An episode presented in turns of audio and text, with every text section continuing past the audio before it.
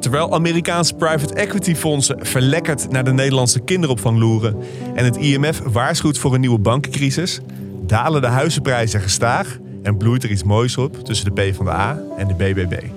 Dit en veel meer bespreken we in de podcast waarin we je wekelijks bijpraten over het politieke spel, de knikkers en de knaken. Want we zijn met elkaar rijker dan ooit, maar komen ook overal tekort. Mijn naam is Sander Heijnen en welkom in de BV Nederland. Mag een kinderopvang winst maken? De luchtvaartmaatschappijen die, die zijn dus in het verweer gegaan. Die zeggen dat de overheid de regels overtreedt. Stikstof. Sinds een paar jaar heeft iedereen de mond vol over dat kleur- en reukloze gas dat overal om ons heen is. Het duurt nog zeker twee jaar tot de hoge inflatie onder controle is. Daar houdt het Internationaal Monetair Fonds rekening mee. Extreem overbieden om een huis te kunnen kopen is verleden tijd.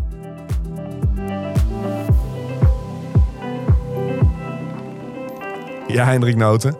Ik heb deze week een nieuwe kloof ontdekt waar ik me toch alweer een beetje over heb verwonderd.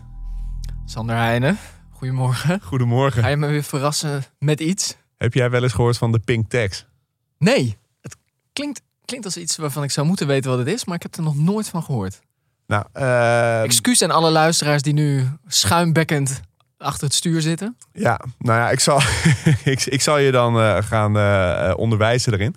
De pink tax is het uh, fenomeen. Uh, het was voor mij ook relatief nieuw. Maar het fenomeen dat uh, producten die voor vrouwen zijn gemaakt vaak iets duurder zijn dan producten die voor mannen zijn gemaakt. Is dat en, zo? Nou, dat is, er is in ieder geval een groep feministes die daar nu aandacht voor vragen. En die hebben heel erg veel vergelijkend warenonderzoek gedaan bij de drogist.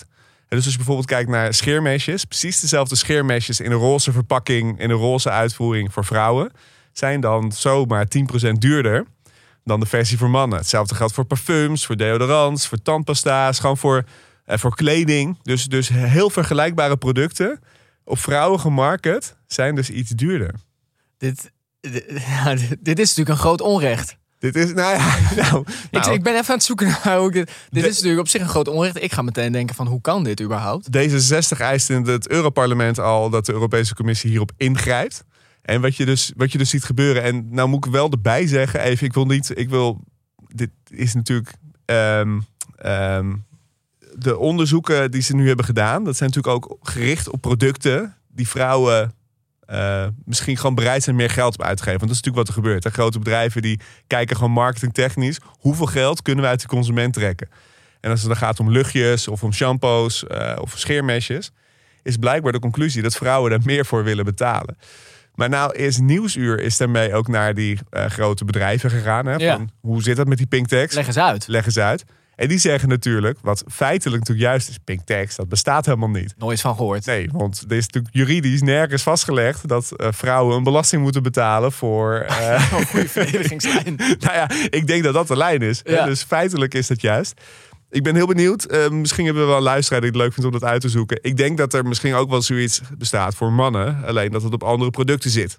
Ja, bijvoorbeeld. Uh, en dan gaan we natuurlijk heel erg een stereotype meteen denken. Auto's. Auto's of Ja. zo, ja. Ja. Of weet ik veel, sportkleding. Ja, geen idee. Nee, dus dat is wel leuk om dat een keer goed uit te zoeken. Dat hebben we niet gedaan. Maar ik dacht, het is toch goed om hier even bij stil Ik te ben staan. benieuwd. Want ik denk dat we hier de komende tijd nog veel van gaan horen. En, en, en dit zegt natuurlijk eigenlijk, hè, dit, volgens mij zegt dit niet zoveel over eh, seksisme in dit geval. Er is natuurlijk veel seksisme in de samenleving, maar dit gaat gewoon over marketen op doelgroepen.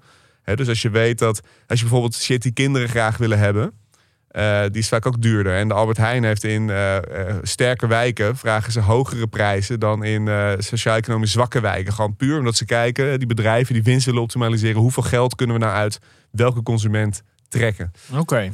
Maar goed, dat het maar gezegd is. Hey, zullen we de balans van de week opmaken? Ja, laten we dat eens doen. Ehm, Schiphol. Ja, ging even weer door. Best wel verwarrend inmiddels. Vorige week, onze aflevering was net uit. Was een uitspraak in het kort geding. Aangespannen tussen een hele trits eh, luchtvaartmaatschappijen, waaronder KLM als een van de belangrijkste. Ja, dus vorige week eh, kondig- hebben we het over gehad. Ik kondigde Schiphol aan, we gaan stoppen met nachtvluchten. Ja. Eh, maar vorig jaar heeft Harbers hè, namens het kabinet al gezegd... eh, Schiphol gaat krimpen. Niet van de 440.000 vluchten die zijn doorgroeien naar 500.000, maar terug onder de 400.000, dacht ik uit mijn hoofd. Maar wel, ja, naar 440. 80, ja, zoiets. In ieder geval krimpen. Nou, daar hebben de grote luchtvaartmaatschappijen een kort geding tegen aangespannen. Ja, niet eigenlijk omdat ze tegen die krimp, omdat ze het daarmee oneens zijn, maar omdat ze zeggen we zijn niet goed betrokken bij eh, dit besluit geweest. Daar, zijn, daar is een soort wettelijke inbedding voor. ze hebben eigenlijk een procesklacht ingediend en daar heeft de rechter ze gelijk in gegeven. Eh, en dat betekent dus dat daar opnieuw naar gekeken moet worden door eh, Harbors. Van eh, hoe gaat Schiphol krimpen? Het staat enerzijds los van waar wij het vorige week over hadden. De krimp van nachtvluchten vanwege geluidsoverlast. Ja, want je kan ook gewoon overdag veel meer gaan vliegen en niet meer s'nachts. Dat Maar kan anders- gewoon. Precies, maar anderzijds staat er natuurlijk niet los van. In de zin van dat die luchtvaartmaatschappijen nog niet zo ver zijn dat zij het ook eens zijn met de krimp van Schiphol. En dat die strijd dus nog wel eventjes door gaat te komen. Nou, en er zijn dus twee dingen nog over te zeggen. Ik vind het echt, ik vind het echt verschrikkelijk gewoon dat de luchtvaartmaatschappijen, hè, die, Jij vindt dat schaamteloos, toch? Ik vind het echt schaamteloos. Zo'n KLM, die, die zijn al tien keer gered door de Nederlandse overheid. Iedere keer weer, want het is gewoon geen levensvatbaar bedrijf. Dus dat bedrijf dat zakt iedere keer weer door zijn hoeven. Dan moeten we als gemeenschap moeten we dat eh, in de lucht houden, letterlijk. En dan als de gemeenschap eens iets aan die KLM vraagt, gaan ze meteen huilend naar de rechter. Ik vind het echt gewoon een mentaliteit. Dit is eigenlijk een argument voor het pure kapitalisme. Je moet bedrijven gewoon laten omflikkeren als ze niet levensvatbaar zijn. Dan waren we al lang van dit gezeik af geweest met die KLM. Ja. En het tweede punt is, ehm, het kabinet gaat een hoger beroep. En eh, wat er interessant aan is, Schiphol heeft een milieuvergunning. Voor hoeveel vluchten denk je? Volgens mij voor veel te weinig. Ja, voor 400.000 vluchten. Dus ze, ze hebben de afgelopen 10 jaar hebben ze veel meer vluchten uitgevoerd dan ze volgens hun milieuvergunning mogen. Dus in het hoger beroep is natuurlijk het logische argument: ja, wacht even met je procedures. Ze overtreden gewoon al heel lang hun vergunning. Ja. En dat is natuurlijk al die jaren gedoogd door het kabinet. En nu waait er een andere wind. Maar het is een interessante zaak om te blijven volgen. Ja, dan, eh, Hendrik, je weet dat ik al een tijdje probeer om eh, Caroline eh, te influencen om eh, wat goeds te doen met al die zetels die ze heeft. En dan met name op al die vlakken waar ze nog geen partijprogramma voor heeft. Zeker, en waar het niet op de feiten niet altijd lukt, speel je het op de patels. Zeker. Want nu blijkt weer dat die feiten... Ja, heb je het idee dat mijn, mijn influence-poging aan het lukken is of niet? Nou, het zijn een beetje weekkoersen zou ik wel, wel willen zeggen. ja. Want uh, uh, nou, er is nu uh, Frans Timmermans is eh, langs geweest. Ik heb het Die idee. was op bezoek, hè? Ik heb het idee dat er een soort romance eh, aan het eh, opbloeien is tussen eh, de BBB en de PvdA. Jouw Dag. partij. Nee. In Friesland. In Friesland gaan ze samen formeren. En die twee lijsttrekkers eh, blijken elkaar heel erg eh, goed te liggen daar. Timmermans is langs geweest bij Caroline. En eh, die heeft eh, haar idee omarmd dat zij zelf met de stikstofwet komt. Ik zie het begin hiervan Ja. iets ontluikends. En die kloof tussen platteland en stad. Dat gaat over eigenlijk dat er gewoon veel te weinig geïnvesteerd is. Daar hebben we het volgens mij twee weken geleden uitgebreid over gehad in het landelijk gebied.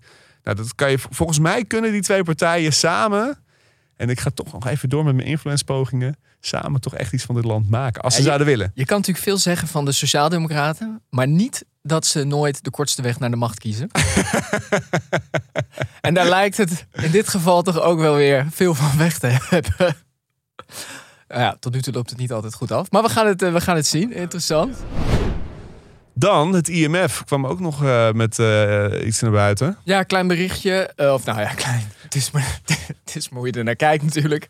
Eh, het risico op een financiële crisis blijft heel reëel. En wel geteld 15 Dat, dat laatste intrigeert mij dan heel erg. Ja, Van ja. Zo'n percentage. 50% kans dat we binnenkort weer in een eh, enorme bankencrisis Ja, zitten. maar Ja. toch. eh, ik Waarom dacht, zeggen ze dit? Ja, weet ik niet. Nou, de- dat percentage. Ja, want Ja, het moet denk ik een beetje onderbouwd en serieus klinken natuurlijk. Maar je weet toch als ehm, zo'n bankencrisis ontstaat alleen maar als mensen hun vertrouwen in de banken verliezen. Ja. Dus als het IMF dan naar buiten komt, overigens, het stond in hun jaarverslag. Hè, de- en dat is eh, door een journalist uit het jaarverslag gevist. Ja. Eh, hè, dus, dus ze hebben het niet heel actief naar buiten gebracht. Maar zodra je dus als IMF opschrijft dat er kans is op een bankencrisis, is volgens mij die kans daarmee alweer groter geworden. Ja, maar op zich is het ook hun, hun taak, zeg maar. Eh, maar je ziet, ze maken zich zorgen door inflatie en vooral eh, de stijgende rentes. Zijn landen en banken met hoge schulden blijven onder druk staan. Beleggers blijven bang. Dus de kans op een volgende bankrun, eigenlijk, je had, we hadden het er al eerder over. Het blijft een soort zoeken naar de zwakste schakel de hele tijd. Ja. En zodra er gevoel komt dat iemand de zwakste schakel is, dan peren al die beleggers hem. En, en dat blijft nog gaande. Dus Ja, en niet alleen de beleggers, maar de rekeninghouders. Dat is nog eh, veel, eh, veel belangrijker. Zeker. Ja, goed, we, blij- we blijven het volgen. En dan nog één heel kort eh, dingetje. Heb jij zo genoten van die toespraak van Macron? Hè? Ja, is francofiel. Wat hij hield bij het staatsbanket met de koning. hij heeft geprobeerd iets in het Nederlands te zeggen, toch? Zeker, ja. Zullen we een heel klein fragmentje eh, luisteren? Dat is goed. Ik, heb, ik apprecieert ook zeer de hoffelijkheid waarvan u blijk heeft, majesteit, door ons in het Frans te verwelkomen. Nou ja. ehm, En dat doet mijn vriendin beter. ik, wil het gezegd hebben. Nou ja, ja, zeker, zeker. Ik wilde ook zeggen, ja, Frans is beter dan zijn Nederlands. Dat denk ik ook, ja. ja. Ja, Nou goed, dat we dat maar gezegd hebben. hey, waar we het echt eens een keer over moeten hebben deze week, zijn de huizenprijzen. Zo, want er is wel het een en ander aan de hand. Begin jij een beetje zenuwachtig te worden? Nou, ik persoonlijk niet. Nou moet ik wel zeggen dat mijn huis is gekocht op prijspeil 2013, 2014. En we hebben zo'n ongelofelijke stijging van de huizenprijzen gehad sindsdien. Dat het wel, eh, nou ja, dat, dat er moet echt een heleboel banken omvallen. Wil mijn huis weer onder water komen te staan. Eh, dus, dus in die zin, en dat zegt ook meteen heel veel. Het zegt iets over mijn leeftijd overigens. Ja. Ehm, ik ben 40. Maar het zegt ook iets over eh, de enorme ongelijkheid die we hebben op die woningmarkt. Hè? Want we gaan het hebben over huizenprijzen. En eh, volgens mij is dat voor twee eh, soorten mensen interessant. En die twee soorten mensen dit be- beslaan grofweg 100% van onze luisteraars. Namelijk, je hebt mensen die een huis bezitten, die een huis hebben gekocht. Hè? Die zien de huizenprijzen dalen. En je hebt mensen die nog geen huis hebben kunnen kopen. Omdat het gewoon in de meeste gevallen te duur is. Of er te weinig huizen zijn. Of een combinatie van beide. En we moeten het gewoon eens hebben. Wat betekent voor beide groepen die dalende huizenprijzen? Kunnen we eerst, eens, eerst even stilstaan bij wat, wat gebeurt er nou precies? Ja, dus de makelaarsvereniging NVM heeft becijferd dat er nu een daling van ruim 8% is in de huizenprijzen. Nou, dat zou een, onder normale omstandigheden zou dat echt wel heel, eh, heel veel zijn. Want eh, ooit, en normaal, ooit, weet ik veel, 15 jaar geleden, was als er dan 2, 3% per jaar stegen, huizenprijzen, was dat eigenlijk heel normaal. Ja. Maar als we dan kijken naar de afgelopen jaren, dan zijn het eigenlijk steeds percentages van 10% of meer geweest per jaar. Dus bijvoorbeeld in 2021 was de stijging nog 15,2%. De eerste helft van 22, 2022 zijn de huizenprijzen ook nog fors gestegen. Dus die 8% die er nu af is, ja, daarmee zitten we gewoon nog in het prijspeil van nou, ergens eind 2021, begin 2022. En de meeste mensen die nu geen huis hebben, zullen denken: toen kon ik hem ook al niet kopen. Toen waren huizen ook al behoorlijk duur. Motherfucking ja, duur. Ja, staat wel tegenover als jij net, net precies op die top van die markt een huis hebt gekocht. Hè, dat het natuurlijk wel echt heel zuur is als dat nu 8% minder waard is. Want Ja. gemiddeld huis, eh, de gemiddelde huizenprijs was toen ruim 4 ton. Nou, ja, trek daar 8% vanaf, dan ja, ben je virtueel toch wel een boel geld kwijt. Oké, dus die huizenprijzen zijn aan het dalen, maar ze blijven voorlopig wel nog eh, eh, heel hoog. Ehm, waar, waar komt dan die daling nu vandaan? Ja, dus, dus ik dacht even vooropgesteld, het is misschien goed om even te kijken of onze favoriete piñata... Ja, is dit het, is dit het werk van Hugo de Grote? of, of niet? Ja, dus eh, voor, voor, voor nieuwe luisteraars, eh, Hugo de Jonge. eh, die is door Hendrik ooit omgedoopt tot, tot zijn favoriete piñata. Omdat wat je ook tegen hem aangooit en hoe je ook op, op hem inslaat. Hij blijft altijd blij En kleurrijk, zeker. en kleurrijk. Maar in ieder geval, hij is nu minister eh, van Volkshuisvesting. En eh, eh, nou, zijn grote opdracht is om gewoon zoveel mogelijk huizen te bouwen. Dus in theorie, op het moment dat je steeds meer huizen erbij hebt gebouwd, zou dat moeten leiden tot lagere prijzen. Omdat er gewoon meer aanbod is. Dat vraag en aanbod meer eh, in balans is. En het kabinet roept al sinds 2018, dus toen Hugo de Jonge nog bezig was met volksgezondheid. En nog voordat hij bezig was met de pandemie te managen, overigens, hè, roept het kabinet al dat we minimaal 100.000 woningen per jaar moeten bouwen om het tekort op de woningmarkt op te lossen. Nou, en sinds die tijd bouwen we eigenlijk niet meer dan 70.000 woningen per jaar. Meer lukt gewoon niet. En die 100.000 is niet uit de lucht gegrepen, Het is toch? niet uit de lucht gegrepen, nee. Dus het idee was, we moesten in tien jaar tijd een miljoen woningen bijbouwen om de woningvoorraad weer aan te laten sluiten op de bevolkingsomvang. Ja, precies. Ja, en, en die, is deels is daar zo'n mismatch in gekomen. Dat tussen 2008 en 2013, die vorige huizencrisis. eh, en dat was met de kredietcrisis, de bankencrisis eigenlijk van toen. Toen zijn we gewoon eh, grotendeels gestopt met het bouwen van woningen. Simpelweg omdat mensen even geen geld konden lenen of onzeker waren. En toen hebben we, omdat de woningmarkt een markt was, eh, hebben we door het spel van vraag en aanbod, door daar niet op in te grijpen, hebben we gewoon te weinig huizen gebouwd. Terwijl we wisten dat we ze nodig hadden. Dus Hugo is te weinig huizen voorlopig aan het bijbouwen. Ja, en dat kan je hem eigenlijk niet kwalijk nemen. Want al lang voordat hij eh, op het ministerie zat, uh, lukte het al niet om voldoende huizen te bouwen om allerlei redenen. Uh, en nu met de stikstofcrisis, met de krapte op de arbeidsmarkt, met, met nou ja, een aantal andere issues die spelen. Hè, bouwmaterialen zijn duur. Er zijn allerlei redenen waardoor het eigenlijk vrij lastig is om woningen te bouwen. Maar dan is dus wel de, de, de prijzen dalen dus. Maar dat is niet nou ja, heel veel meer woningen Nee, want het wordt nog erger. Want als we kijken naar uh, de laatste CBS-cijfers over de bevolkingsgroei... dan lijkt het erop dat we toch wel vrij snel naar de 19 miljoen inwoners gaan in Nederland. Dus nog weer een miljoen meer dan we nu hebben. En we moesten al een miljoen huizen bouwen om überhaupt uh, de bevolking te kunnen huisvesten. Dus inmiddels lijkt het erop dat we eigenlijk 110 tot 120.000 woningen per jaar zouden moeten bouwen de komende 10 jaar om een beetje de voorraad bij te houden. Dus het gat wordt alleen maar groter. Dus eigenlijk zou je dan denken, uh, nou ten eerste dat onze favoriete Pinata er nog niet in slaagt om, uh, om voldoende huizen te bouwen. Maar ten tweede zou je dus denken dat omdat het aanbod nog verder achter uh, uh, dreigt te lopen op de behoefte. Ja, je zeggen, het wordt duurder, duurder, duurder. Want Precies. er is een nog groter tekort. Precies, dus zou denken, dan gaan de prijzen verder stijgen. Ja, de woningmarkt is natuurlijk geen echte markt. Oh nee? Nee.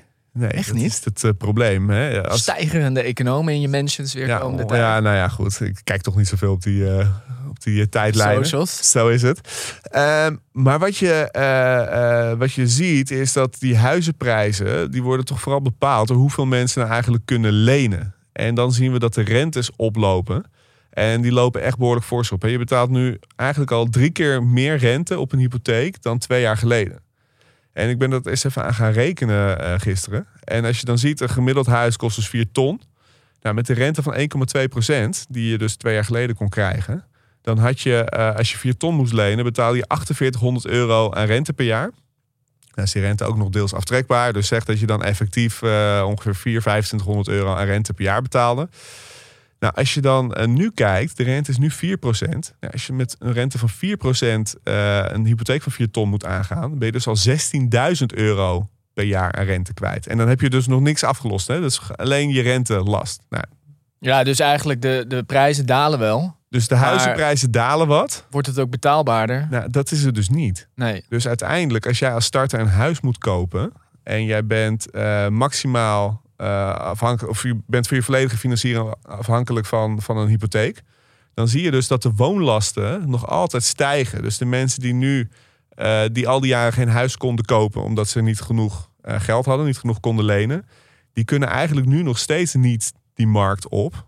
Gewoon simpelweg omdat, ja, omdat die maandlasten, die banken kijken naar die maandlasten.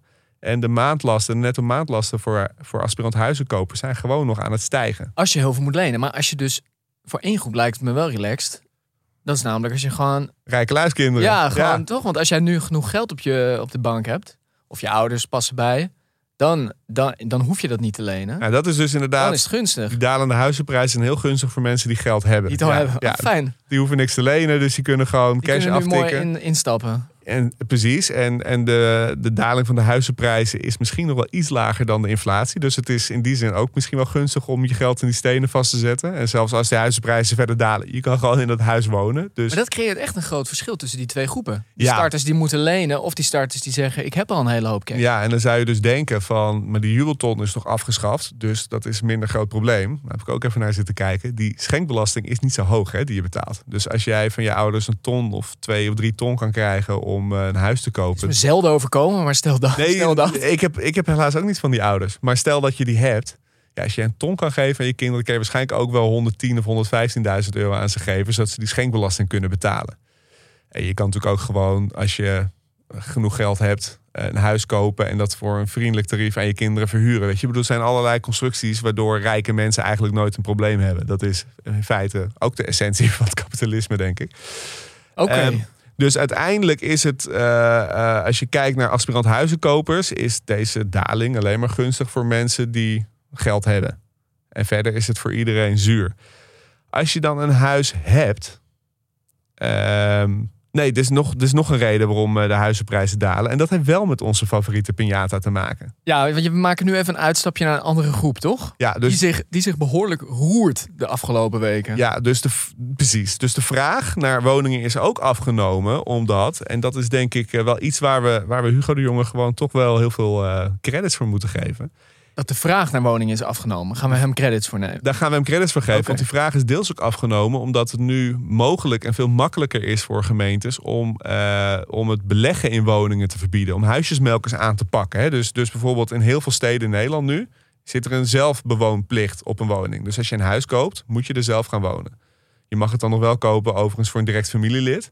Maar je kan dus niet meer, wat de afgelopen jaren eh, heel groot was geworden, is dat als jij een beetje overwaarde op je huis hebt, kon je met een beleggingshypotheek en de overwaarde van je woning eh, als onderpand, kon je dus gewoon beleggingsappartementen gaan Ja, kopen. en die weer onderhuren. En die weer onderhuren. En je kon eigenlijk, als je dat had, had je altijd een voordeel op starters die het volledig met een hypotheek eh, moesten financieren. Dus, dan, dus in Amsterdam werden volgens mij op een gegeven moment 40% van de, van de kleinere woningen werden gewoon opgekocht door beleggers. Werd ook aangemoedigd, hè? Ik herinner me toen wij ons huis eh, kochten, dat de hypotheekadviseur ook zeg maar, daar een beetje op zat te pushen.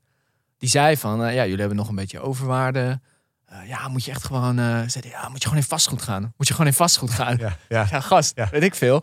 Ik werk gewoon een vakbond. Ik wil helemaal niet, ik wil helemaal niet in vastgoed gaan. Ik wil gewoon, weet je. Maar gewoon een eerlijke boterham daar verdienen, zij natuurlijk gewoon hun knaken mee eh, op Precies, dat moment. het wegzetten van hypotheken. Wat ik dus heel opvallend vind, Hugo die is dus de strijd tegen die beleggers begonnen. Of probeert dat meer aan banden te leggen. En eh, moet je maar eens opletten. Je kan eigenlijk eh, deze week het FD bijvoorbeeld niet openslaan. Of er staat weer een of ander jankstuk in van de vastgoedlobby. Het zijn geen sportieve verliezers. Hele slechte verliezers. Ja, Maar dit is echt een sterke lobby in Nederland, jongen. Moet je maar zo. Je komt overal die artikelen tegen. Nou, wat er dus zo interessant aan is, als de regels dus even zo eh, zijn gemaakt dat, eh, dat zij heel veel geld kunnen verdienen. Want ze konden echt heel veel geld verdienen aan het maximaal uitponden van, eh, van pandjes. Waardoor dus mensen die gewoon werken voor een inkomen, zoals jij, moeilijker ertussen komen als ze een huis willen kopen. Als die regels dan net even in hun nadeel worden aangepast. Dus in het voordeel van de mensen met relatief wat minder geld. In het nadeel van de mensen met heel veel geld. Die maximaal eh, die andere groep willen uitbuiten dat dan opeens, weet je, dat het dan allemaal zo klein is. Weet Ja. je wel? Van ondernemersrisico is alleen maar leuk als, je het, als het jouw kant opvalt. Maar hier, want jij zegt Een marktwerking is alleen maar leuk als het jouw kant opvalt. Want die ondernemers zeggen dan vaak, ja, dat is mijn eh, pensioenvoorziening. Hè? Ik ben een ondernemer en dan heb ik een pandje, dat is mijn pensioen. En jouw punt daarvan is eigenlijk altijd, ja, zoek je pensioen maar ergens anders. Ja, beleg het ergens anders in. Ik, moet, ik, ik, heb een, ik heb ook een bedrijf, ik ben ook een ondernemer. Dus ik heb een eenmanszaak en ik heb daarnaast ook nog een bedrijf waarmee ik contentproducties maak voor, eh, voor bedrijven. Daar praat ik niet zo vaak over, want het is gewoon een business-to-business eh, bedrijf. Dus het is voor het publiek niet zo interessant. Maar ik moet dus mijn eigen pensioen ook regelen. En ik heb eh, een aantal goede jaren achter de rug. Dus ik heb nu best wat geld verzameld. En in theorie had ik daarmee makkelijk mee kunnen mengen in dat beleggen in die woningen. En de afgelopen jaren, ik heb natuurlijk wel eens uitgerekend, ook uit interesse, kon je zo 8% rendement mee maken. Eigenlijk bijna risicoloos. Ja, tot dus Hugo de Jonge langs kwam met deze nieuwe wet. Ja. Maar ik heb dat bewust niet gedaan, omdat je maakt die, dat rendement, dit trek je echt puur uit iemand die gewoon heel hard moet werken, omdat hij niet op die woningmarkt ertussen komt. Dus een hele hoge private huur moet betalen, omdat er Ja. ook geen sociale huurwoning voor is. En het gaat gewoon over de verdeling van middelen, van, van middelen in de samenleving. Het gaat over een overdracht van rijk naar arm. En als jij nou toevallig het geluk hebt dat je aan die, aan die rijkere kant van die kloof terecht aan het komen bent. En je gaat proberen je welvaart te vergroten.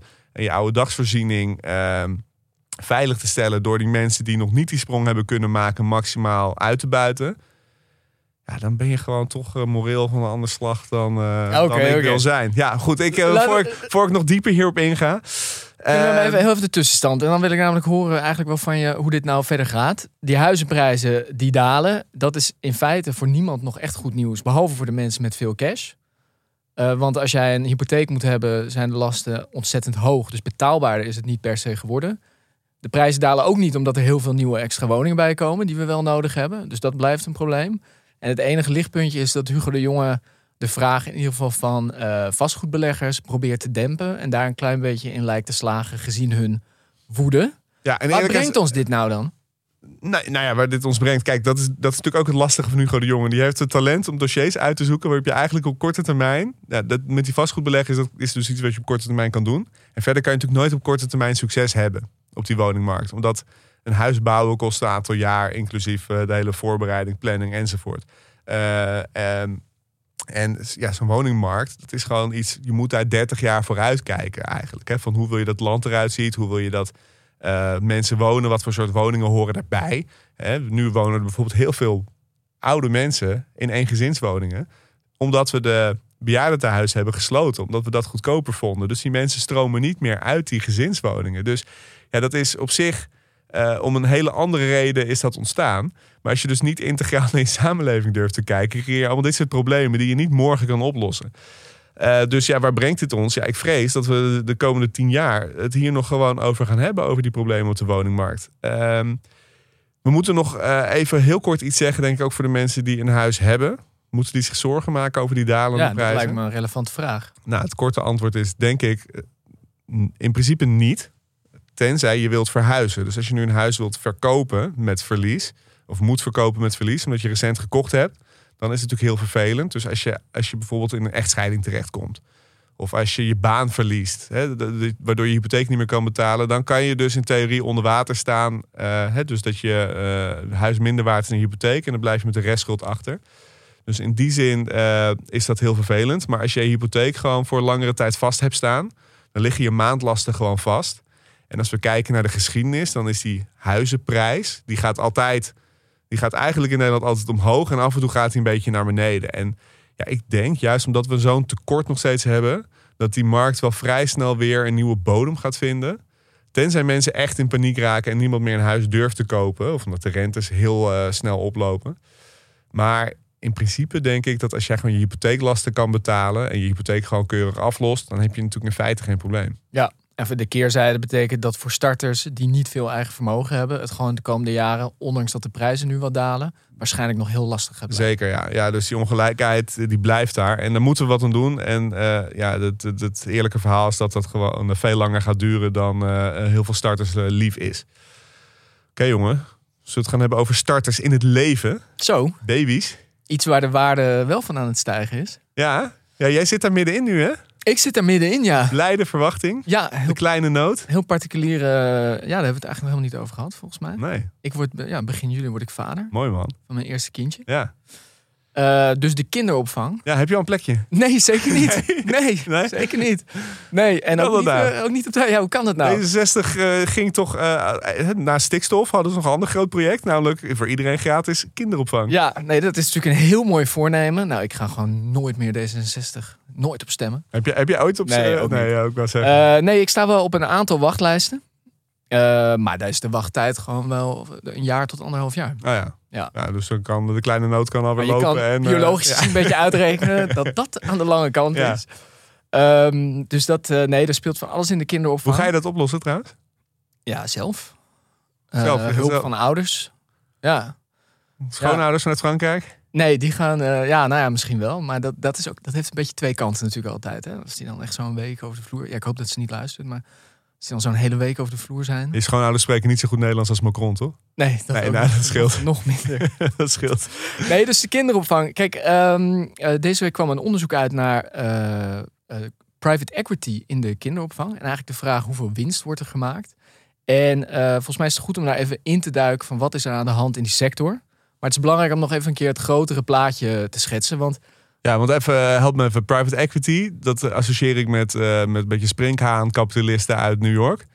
Die een bedrijf oppakken, helemaal leeg grazen en dan weer uitspugen. ja, Wat heeft dat te maken met onze kinderopvang? ja dat, er zit, eh, het deel van onze kinderopvang is in handen van grote private equity fondsen. Dus grote investeringsfondsen die eigenlijk kinderopvangketens in Nederland hebben opgekocht. Dat is een proces wat al sinds 2005, zeg ik uit mijn hoofd, langzaam gaande is. Moeten we het zo meteen volgens mij Ja, begon meer de over hebben. Zuidasfonds ooit. Eh, zeker. En eh, die kopen die ketens op, hebben ze over het algemeen een aantal jaar in bezit. En verkopen ze dan weer met winst. Dat is in feite waar het model eh, op zit. Dus bij het moment van verkoop moet er winst worden gemaakt. En daar zijn politiek zorgen over. Want je zei het al, D66 wil de kinderopvang gratis maken de komende tijd. En eigenlijk is dat, ontketent dat een hele grote strijd, gek genoeg. We associëren die sector heel schattig, kinderen, zorg, liefdevol. Ja, er want, gaat heel veel geld in. ja, want je zou zeggen, kijk, het onderwijs vanaf vier jaar is ook gratis in Nederland. Je kan gewoon je kinderen naar school brengen en daar zit geen private equity partij tussen. Want die school wordt gewoon gefinancierd door het ministerie van Onderwijs. Ja, maar in de kinderopvang werkt dat niet. Het wordt eh, straks, even als de plannen van D66 doorgaan, gaat de overheid betaald voor de kinderopvang. Ja, even voor de goede orde, dat is nu ook al zo, hè? Ja, maar nu gaat het via de toeslag. Krijg jij als ouder inderdaad toeslag. Dus nu is dat eigenlijk ook al zo. Maar het wordt niet door de overheid uitgevoerd. Dus dat is een hele gekke constructie. De overheid betaalt, maar het zijn gewoon private bedrijven in feite die die kinderopvang uitvoeren. Dat is natuurlijk heel anders dan in het onderwijs. En die willen, ja precies, want in het onderwijs is, nou, ik wilde zeggen, alles gericht op het zo goed mogelijk opleiden van kinderen. Daar kunnen we misschien ook nog wel een keer een uitzending aan wijden. Maar Ja. in ieder geval is dat het idee eh, achter de geldstroom. Ja, en dus komt er meteen de grote vraag natuurlijk op. Als de overheid betaalt, maar bedrijven voeren het uit. Vinden we het dan oké dat er winst wordt gemaakt in die kinderopvang? Want dat is wat bedrijven in essentie doen. Precies, dus er gaat publiek geld stroomt naar de winstmarges van private equity fondsen in New York. Ja. Dan wordt het al een beetje gek, hè? Dan, wordt het al, dan begint het al een beetje te wringen, toch? En dan Zeker. is er nog iets. Namelijk dat er in het verleden al eerder behoorlijk slechte ervaringen mee zijn geweest. Zeker. En dan wordt vaak het, eh, de kinderopvangketen Estro wordt genoemd. Zeker. En Daar dan, heb jij volgens mij ooit, zo wil het toeval, over geschreven. ja, dan wil het toeval inderdaad dat Estro toen ze failliet gingen, ergens in 2014 of zo. Toen werkte ik nog bij de Volkskrant op de economieredactie. En dat viel een beetje tussen al die portefeuilles in. Dus ik dacht, ik zal dat faillissement eens even afleggen. Hè, journalistiek dan. Ja, En dat was echt absurd wat daar gebeurd was. Dus dat was precies zo'n private equity firm. Die waren in Nederland eh, ketens gaan opkopen. En die hadden het eerste wat ze hadden gedaan toen ze die ketens hadden opgekocht, is die tent volgehangen met orde grootte 400 tot 500 miljoen euro aan schuld. Dus, dus ze hadden eh, die kinderopvangketen hier heel veel schulden laten aangaan. En met dat geld moesten ze dat private equity fonds terugbetalen voor een overname. Dus ze hebben die kinderopvang, die crashes, hebben ze hun eigen overname laten financieren.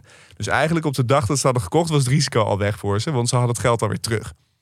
sowieso hè, die, die crashes worden dus daardoor enorme financiële vehicles in feite. sterker is een nog- heel gek beeld. Die zitten dus mensen spreadsheets te maken. En daarin, hè, bedoel, zoals, zoals boeren spreadsheets maken met hoeveel, eh, hoeveel euro's kun je uit de varken halen. In feite is dat toch hoe we die bedrijven runnen. Zo zitten ze daar spreadsheets te maken. Hoeveel euro's kunnen we uit jouw baby halen? Uit Hoe was kleine het nieuwe goud? Nou ja, letterlijk dus. Ja. Ja. En, en die kijken dus dan verlekkerd. En dat was toen ook al. Toen had je ook al een royale Nederlandse kinderopvangtoeslag. Die zaten gewoon puur te kijken... hoe groot deel van die kinderopvangtoeslag... kunnen we naar onze aandeelhouders trekken. Dat is in feite wat ze doen. En wat er toen bij Estro mis was gegaan... ze hadden dus die enorme schulden gemaakt... en toen ging Rutte 1 of Rutte 2... ik weet niet meer zeker welke, welk kabinet het was... maar die waren toen gaan bezuinigen op die kinderopvangtoeslag. Dat was in de jaren dat er 50 miljard bezuinigd moest worden. Ja, en toen viel dat model in elkaar. Want toen kregen ouders minder toeslag. Dus gingen heel veel ouders toch kinderen weghalen van die crashes. En omdat het bedrijf zo vol met schulden was gehangen, zakte dat meteen door de hoeven. Eh, wat de bedoeling was geweest, is dat die schulden min of meer eh, een beetje zouden worden afbetaald eh, via, eh, eh, via de, de, de kinderopvangtoeslag, via de, de baby's en de peuters die daar opgevangen werden. En als je de schuld dan weer een beetje kwijt bent, dan verkoop je dat bedrijf weer door. En op dat moment pak je dus nog weer een keer een half miljard. En dan heb je dus gewoon heel veel geld verdiend aan die eh, kinderopvang. En dan heb jij een rapport zitten lezen over eh, in hoeverre de winst wordt gemaakt door private equity. Eh, in, de kinder, eh, in de kinderopvang in Nederland. Ja. En daar kwam eigenlijk, dat was best een sussend rapport, hè? Eigenlijk was dat in toon een heel sussend rapport. Eh, want nu is er dus weer onderzoek naar gedaan, omdat de politiek zich zorgen maakt, precies door Estro. Wat gaat er gebeuren als wij straks alle kinderopvang gratis gaan maken? En er zitten al die private equity bedrijven. En er vielen twee dingen eigenlijk op. Het rapport zei enerzijds van, nou, ja, die zorgen over private equity, er is niet zoveel aan de hand. De kwaliteit van de opvang is ongeveer gelijk aan non-profit. De ervaring van de ouders lijkt grotendeel gelijk te zijn. Daar zijn niet zulke hele grote verschillen. Dus de kwaliteit is niet per se minder. Dat is ook niet zo gek, want de kwaliteitseisen liggen vrij hoog inmiddels in de kinderopvang. Kunnen we zo meteen op terugkomen. Maar als je dan wat doorlas, dan was er toch wel iets geks, vond ik aan de hand. Want anderzijds zag je erin dat de prijzen bij die private equity kinderopvangers, die lagen wel zo'n 6 tot 8 procent hoger. Nou, we hadden het net over 8 procent minder huis Dat is best wel veel, 6 tot 8 procent. Zeker omdat de kinderopvang, hè, voor iedereen die geen kinderen heeft, je bent zo twee ruggen per maand kwijt. Het is echt heel veel geld. Eh, dus, da- dus ligt toch hoger. Eh, het verloop onder personeel is ook hoger. En ook zitten die private equity bedrijven meer in de rijkere wijken. Dus De plekken waar veel geld zit. de plekken waar relatief veel geld zit. En bovendien zie je ook nu weer bij die bedrijven dat er relatief veel schulden in die bedrijven hangen. En wat ze volgens mij ook schreven, is dat er niet zo'n hoge winstmarge is voor die bedrijven. Nee, er wordt op dit moment geen winst gemaakt. Nee, en dat, ik, ik, ik erger me echt kapot aan zo'n rapport. Ik weet niet wie het gemaakt heeft. Maar- Eh CO, onderzoeksbureau Oké, CO. maar snappen zij dan niet hoe private equity werkt? Want het, het zit juist op de transacties van bedrijven. Daar verdienen ze hun geld. Dus de winstmarge tijdens eh, het exploiteren van zo'n bedrijf, die is ook niet zo hoog. Dat is helemaal niet het doel. Het doel is de waarde van het bedrijf als geheel te vergroten. Dus of je pakt een start-up, je stelt er heel veel geld in en je verkoopt het als een skill met winst. Ofwel je hangt het vol met schulden en je verkoopt het later weer door als het bedrijf zijn eigen schulden een beetje heeft, eh, Ja. heeft eh, terugverdiend, zeg maar.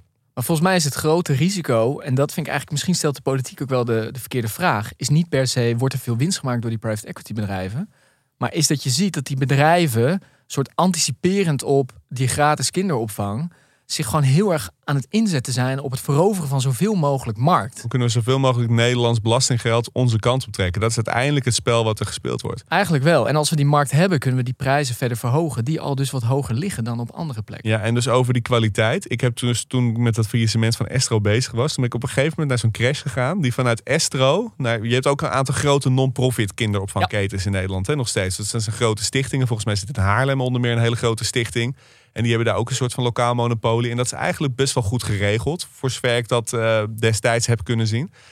Maar toen vertelde zo'n leidster mij, die zat eerst bij Estro. En daar was gewoon nergens geld voor. Er was geen geld voor onderhoud aan het gebouwtje. Er was geen geld voor, eh, voor bijscholing. Iedereen werkte daar altijd op tijdelijke contracten. Weet je, er mocht natuurlijk geen, eh, geen CAO-opbouw zijn. Dus, dus overal werd permanent op beknibbeld. En toen vervolgens gingen ze dus uit het faillissement, uit de failliete boedel naar zo'n non-profit. En die hebben dus precies hetzelfde tarief, rekenden ze die ouders. Want dat wordt natuurlijk grotendeels bepaald door hoeveel kinderopvangtoeslag krijgen mensen. En toen was opeens alles mogelijk. Kregen ze vaste contracten, eh, de muren werden weer geschilderd, eh, er werd een nieuw klimrek op het speelplein. Alles kon weer, voor hetzelfde geld. Ja. En, dan, en dan, dan kunnen er nog zoveel eh, berekeningen zijn dat je dezelfde kwaliteit krijgt. Het is gewoon niet waar. Ja. Het is gewoon echt niet Ja, waar. maar dat zie je ook toch? Bijvoorbeeld het verloop in het personeel ligt echt veel hoger bij die private equity. Ja, en dat is kwaliteit. Want je Ja. wilt, als jij jou, nou, dat ga je straks merken, hè, kinderen gaan zich hechten aan mensen. Dus als je elke paar maanden een ander gezicht van zijn groep heeft, hebt, dat is gewoon voor, voor, die, voor die ontwikkeling van jouw kind, is dat gewoon niet lekker. Maar wat dus volgens mij wel het probleem is, is dat de overheid met die plannen die ze nu heeft. eh, kijk, uiteindelijk, hoe, hoe die markt wordt straks veel groter. Dat ruiken al die bedrijven. Iedereen snapt dat. Maar hoe kan je straks daarop inspringen? Een van de dingen bijvoorbeeld bij kinderopvang is dat je ruimtes moet hebben. Je hebt vastgoed nodig, locaties. En de overheid is volgens mij dus echt het risico aan het nemen door nu maar te zeggen: we gaan, die we gaan het gratis maken. Maar we hebben geen plan over wie dat dan moet gaan doen zetten ze die bedrijven wel in pole position om straks gewoon met heel veel schulden zo snel mogelijk uit te breiden, vastgoed op te kopen, markt te veroveren. En dan zitten ze daar. Hoe ga je daar als kleine non-profit nog tussenkomen? Nou ja, dat het lastig wordt. En dat, is een, en dat is nog een ander probleem. Die regelgeving is zo streng geworden. Mijn kinderen hebben bij een peuterspeelzaal gezeten hier in Amsterdam. En dat was eh ouderparticipatie. Al sinds de jaren tachtig. En eh, eh, nou, dat, was dus, dat is dus 40 jaar lang goed gegaan met vrijwilligers. En die vrijwilligers waren gewoon geschoold. Alleen op een gegeven moment worden dan die regels aangepast. En je moest een beroepskracht hebben. We hadden een volledig opgeleide vrijwilliger. Maar dat was dus niet meer goed genoeg. Die moest in dienst komen. En we moesten voor, voor duizenden en duizenden euro's per jaar een beleidsplan maken. Ja? Ieder, ieder jaar weer. Dus we hadden daar tien kinderen in een gebouwtje zitten, wat van de gemeente was. Ehm, en niemand deed de vlieg kwaad. En het, was, het ging al 40 jaar goed. En de regels veranderen. En opeens moesten we dus die, die vrijwilliger gewoon een voltijds salaris gaan betalen. Ja, dat kan Of allemaal deeltijd. Eh, we moesten voor duizend euro's ieder jaar beleidsplannen maken. Terwijl er gewoon een hele lieve vrouw met die kinderen zit te knutselen en in de zandbak zit. En weet je, dus, dus we hebben die regels zo moeilijk gemaakt. Dat uiteindelijk nu de uitkomst is dat alleen van die hele grote tenten, die het op een hele grote schaal doen, dat kostendekkend kunnen maken. En dan volgens mij ben je dan dus echt volledig paard achter de wagen aan het spannen. En, Zeker. En het feit dat we dat dus nu weer opnieuw doen en eigenlijk de lessen van Esther al niet geleerd zijn, dat zegt ook echt iets over het, gewoon het, het geheugen van onze politiek. Ja, en dus deze strijd om de kinderopvangmiljarden, die zal eh, nog de komende maanden, jaren, denk ik, eh, voortduren. Ja, en mark my words, we gaan over een paar jaar weer grote stukken in de krant lezen over totale eh, financiële wantoestanden bij die grote publiek gefinancierde kinderopvangbedrijven. Nou, ik ga je eraan houden. Ja, desnoods schrijf ik ze zelf. Alles om me gelijk te krijgen en te halen. Hey, kregen wij nog eh, reacties van luisteraars? Zeker. We kregen nog reacties eh, via de socials. Eh, ons, bijvoorbeeld onder ons filmpje, of ja, ons filmpje, jouw filmpje over het CDA. Waar jouw frustratie over het gebrek aan strategie. Heb ik weer iets over het CDA geroepen? Nou ja, vorige aflevering zei je: wat is de strategie? Waar is de strategie? En Ja. ehm, eh, Christian die reageerde, hij zei: Het kabinet doet me denken aan Groundhog Day. Wat er ook gebeurt, het is een nieuwe dag, er is niets veranderd en alles blijft zoals het was. Eh, maar alhoewel er in de film een doorbraak is aan het eind, eh, lijkt het kabinet dat niet helemaal door te hebben. Ja, heer, heer dacht Christian. Ja, toen dacht ik, ik, vraag me, dat, ik vond het wel een mooie analogie. En toen dacht ik, ja, en wat gaat er gebeuren als de kiezer ook doorkrijgt dat het Groundhog Day is? Dat is nog best wel, daar kan je nog best wel zorgen over maken. Misschien heeft de kiezer het inmiddels ook Nou ja, door. ik heb je de laatste verkiezingsuitslag gezien. ja, dat is waar. Ze proberen toch steeds een andere partij. Goed punt van eh Christian. Ja, en dan hoor ik hem alweer aankomen. Ja, De vrolijke noot. van deze week. Ja, eh, wellicht zijn er luisteraars die van deze juist echt woedend worden. Nee, toch? Dat zou heel goed kunnen. Maar eh, een experiment uit Schotland, dacht ik, haal ik er eens even bij. Daar heeft de overheid namelijk geëxperimenteerd met een minimumprijs op alcohol. En dat is dan dus een minimumprijs voor de duidelijkheid, die hoger ligt dan wat je voor veel drank eh, zou betalen. En eh, die minimumprijs die leidt tot eh, aanzienlijk minder doden door alcoholvergiftiging en alcoholverslaving. 13% minder. Minder mensen opgenomen in, in ziekenhuizen. En dus eigenlijk is de conclusie: minimumprijs voor alcohol. Ontzettend goed idee. Geen neveneffecten? Nou, ik vermoed. Allemaal de, allemaal aan de heroïne nu? Oh, ja.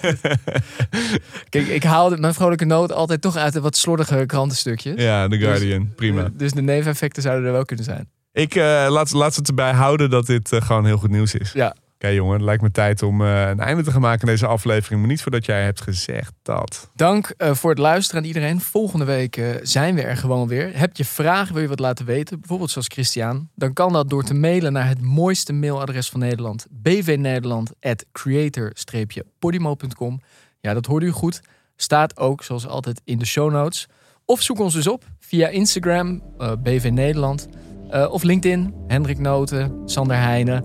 Je kan het ook via Twitter proberen, maar ja, dat zien we allebei toch een beetje als een riool waar af en toe een persbericht doorheen drijft. Dus we zijn niet heel actief. Toch? Nou ja, je mag me daar wel volgen. Dat doen best wel mensen. volgen. Je mag wel volgen. We delen af en toe wel wat. En deel vooral ook deze aflevering met anderen. We zijn altijd op zoek naar extra luisteraars. Daarmee gezegd, tot volgende week. Volgende week jongen.